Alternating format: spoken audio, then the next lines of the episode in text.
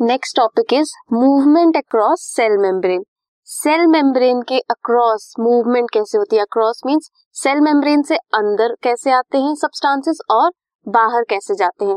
Cell membrane selectively permeable होती है। Selectively permeable means कुछ ही सब्सटेंसेस को सेलेक्टिव सब्सटेंसेस को परमिएट करती है। एंट्री और एग्जिट उसकी अलाउ करती है। वो कुछ सब्सटेंसेस कुछ मॉलिक्यूल्स क्या हो सकते हैं? Water carbon dioxide ammonia oxygen ये सब हो सकते हैं और कुछ और मॉलिक्यूल्स भी हो सकते हैं। कैरियर प्रोटीन जो कि एम्बेडेड होते हैं in between lipid bilayer cell membrane की जो लिपिड फॉस्फोलिपिड्स होते हैं, उसमें एम्बेडेड होते हैं, इन्हें इंटेग्रल प्रोटीन्स भी बोलते हैं। ये भी ट्रांसपोर्ट करते हैं कुछ मॉलिक्यूल्स को। अब ये जो ट्रांसफ़र है, ये दो तरीके से होता है। एक्टिवली एंड पैसिवली जिसकी वजह से उसे पैसिव ट्रांसपोर्ट और एक्टिव ट्रांसपोर्ट बोलते हैं। अब जो पैसिव ट्रांसपोर्ट होता है, वो कैसा होता है? Without requirement of any energy और एक्टिवली ट्रांसपोर्ट होता है with energy requirement passively transport दो तरीके से होता है डिफ्यूजन या फिर ऑस्मोसिस इन दोनों में क्या होता है? मूवमेंट होती है सब्सटेंसेस की from the region of higher concentration to the lower concentration जैसे सिंपल डिफ्यूजन की बात करें, अगर हम इस साइड से स्प्रे करेंगे या परफ्यूम स्प्रे करेंगे तो किस साइड जाएगा उसके मॉलिक्यूल्स जहाँ पे लोअर कॉन्सेंट्रेशन होगी, इस साइड ट्रेवल करेंगे। और पूरे कमरे में क्यों फैल जाता है? क्योंकि जहाँ पे आपने स्प्रे किया है, वहाँ हायर कॉन्सेंट्रेशन होती है और पूरे रूम में लो कॉन्सेंट्रेशन होती है। तो डिफ्यूजन फिनोमिना होता है हायर कॉन्सेंट्रेशन से लोअर कॉन्सेंट्रेशन की तरफ़ जाने को। इसीलिए वो पूरे रूम पे फैल जाता है। अब ऑस्मोसिस क्या होती है? ये भी होती है movement from higher concentration to lower concentration but osmosis में क्या रिक्वायर्ड होता है? सेमी परमिएबल मेम्ब्रेन रिक्वायर्ड होती है। एंड ऑस्मोसिस सिर्फ़ सॉल्वेंट या फिर वाटर लोअर कॉन्सेंट्रेशन अब एक्टिव ट्रांसपोर्ट में क्या होता है? एनर्जी की रिक्वायरमेंट होती है। वो एनर्जी क्या है? एटीपी एटीपी इज़ यूटिलाइज अगर हमें कोई भी मटेरियल को ट्रांसफ़र कराना है।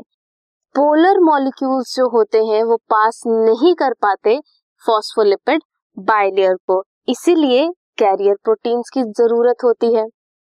To transport across the membrane कुछ आयंस और molecules are transported across the membrane against the concentration gradient against the concentration gradient means lower concentration से हायर कॉन्सेंट्रेशन में जाना है।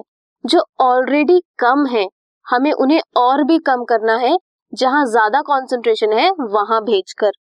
ये किसकी हेल्प से होता है? एटीपी की हेल्प से।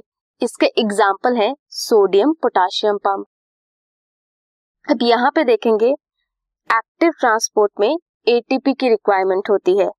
लोअर कॉन्सेंट्रेशन से मूव कर रहे हैं हायर कॉन्सेंट्रेशन में, जब एटीपी उसे मिलेगा।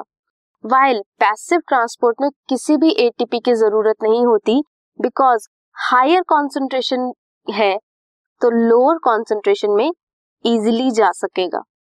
आप इसे ऐसे मान सकते हो मान लो एक साइड इस साइड बहुत ज़्यादा लोग हैं। अगर वो धक्का लगाएँगे तो लोअर कॉन्सेंट्रेशन की तरफ़ जाना इजी होगा। ये हुई पैसिव डिफ्यूजन बट अगर कम लोग हैं और ज़्यादा लोगों की तरफ़ धक्का लगाना है देन उन्हें किसी एनर्जी की ज़रूरत होगी एक्सटर्नल फोर्स की ज़रूरत होगी।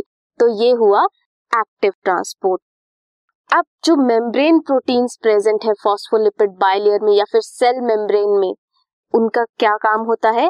मूव करते हैं मॉलिक्यूल इन वन डायरेक्शन ये चैनल्स और ट्रांसपोर्टर्स हो सकते हैं. ग्लाइकोप्रोटीन्स हो सकते हैं मींस शुगर्स एंड प्रोटीन्स हो सकते हैं. आइडेंटिफाई करते हैं सेल टाइप कौन सा है. एंजाइम्स हो सकते हैं जो as a bio catalyst act करते हैं और रिएक्शंस को कैटलाइज करवा सकते हैं. Catalyse production of substances products बना सकते हैं. रिसेप्टर्स भी हो सकते हैं जो कि रिकॉग्नाइज करते हैं कुछ केमिकल्स को। हमने क्या देखा था? ये फॉस्फोलिपिड बाइलेयर थी ग्लाइकोलिपिड्स और ग्लाइकोप्रोटीन्स प्रेजेंट थी। ये एक्सटीरियर ऑफ़ द सेल है कोलेस्ट्रॉल भी प्रेजेंट होगा। ये इंटीग्रल प्रोटीन है इंटीग्रल प्रोटीन कहाँ होती है?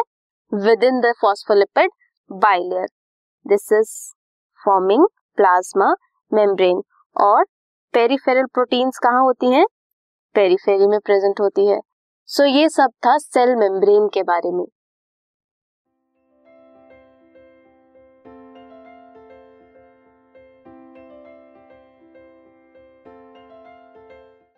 This podcast is brought you by Hubhopper Shiksha Abhiyan अगर आपको ये पॉडकास्ट पसंद आया तो प्लीज़ लाइक शेयर और सब्सक्राइब करें। और वीडियो क्लासेस के लिए शिक्षा अभियान के यूट्यूब चैनल पर जाएँ।